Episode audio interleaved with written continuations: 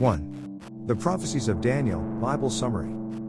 A. Daniel, one of the exiles in Babylon, was given the power to interpret dreams and visions of the kings. He also had visions himself. 2. Bible Summary, Daniel 7 12 at 1. Daniel's dream of four beasts representing four empires Babylon, Persia, Greece, and Rome, Daniel 7. At 2. Daniel's dream of the ram, Persia, and the goat, Greece, followed by the rise and fall of Rome, Daniel 8. At 3. Daniel looks forward to the end of the 70 year captivity prophesied in the writings of Jeremiah, Daniel 9. At 4. The angel Gabriel appears to Daniel, Daniel 9. I. 70 weeks are allotted to Jerusalem, Daniel 9. 2. 7 weeks of Medo Persian rule. 3. 62 weeks of Grecian rule.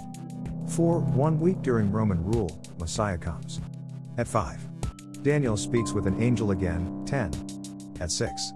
The angel tells Daniel many details about the future after the Babylonian captivity, 11. I. Three more Persian kings, Cambyses, Gaumata, Darius I. 2. Then a fourth king, Xerxes, invades Greece.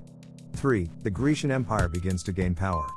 4. The north, Syria, attacks the south, Egypt. V. Egypt and Syria form a shaky alliance. Vi. Syria invades Asia Minor and Greece but repelled. 7. Syria twice more attacks Egypt but fails.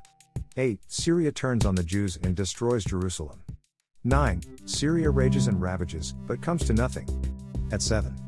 Daniel given a glimpse of the distant future, the resurrection at the end of the world, Daniel 12.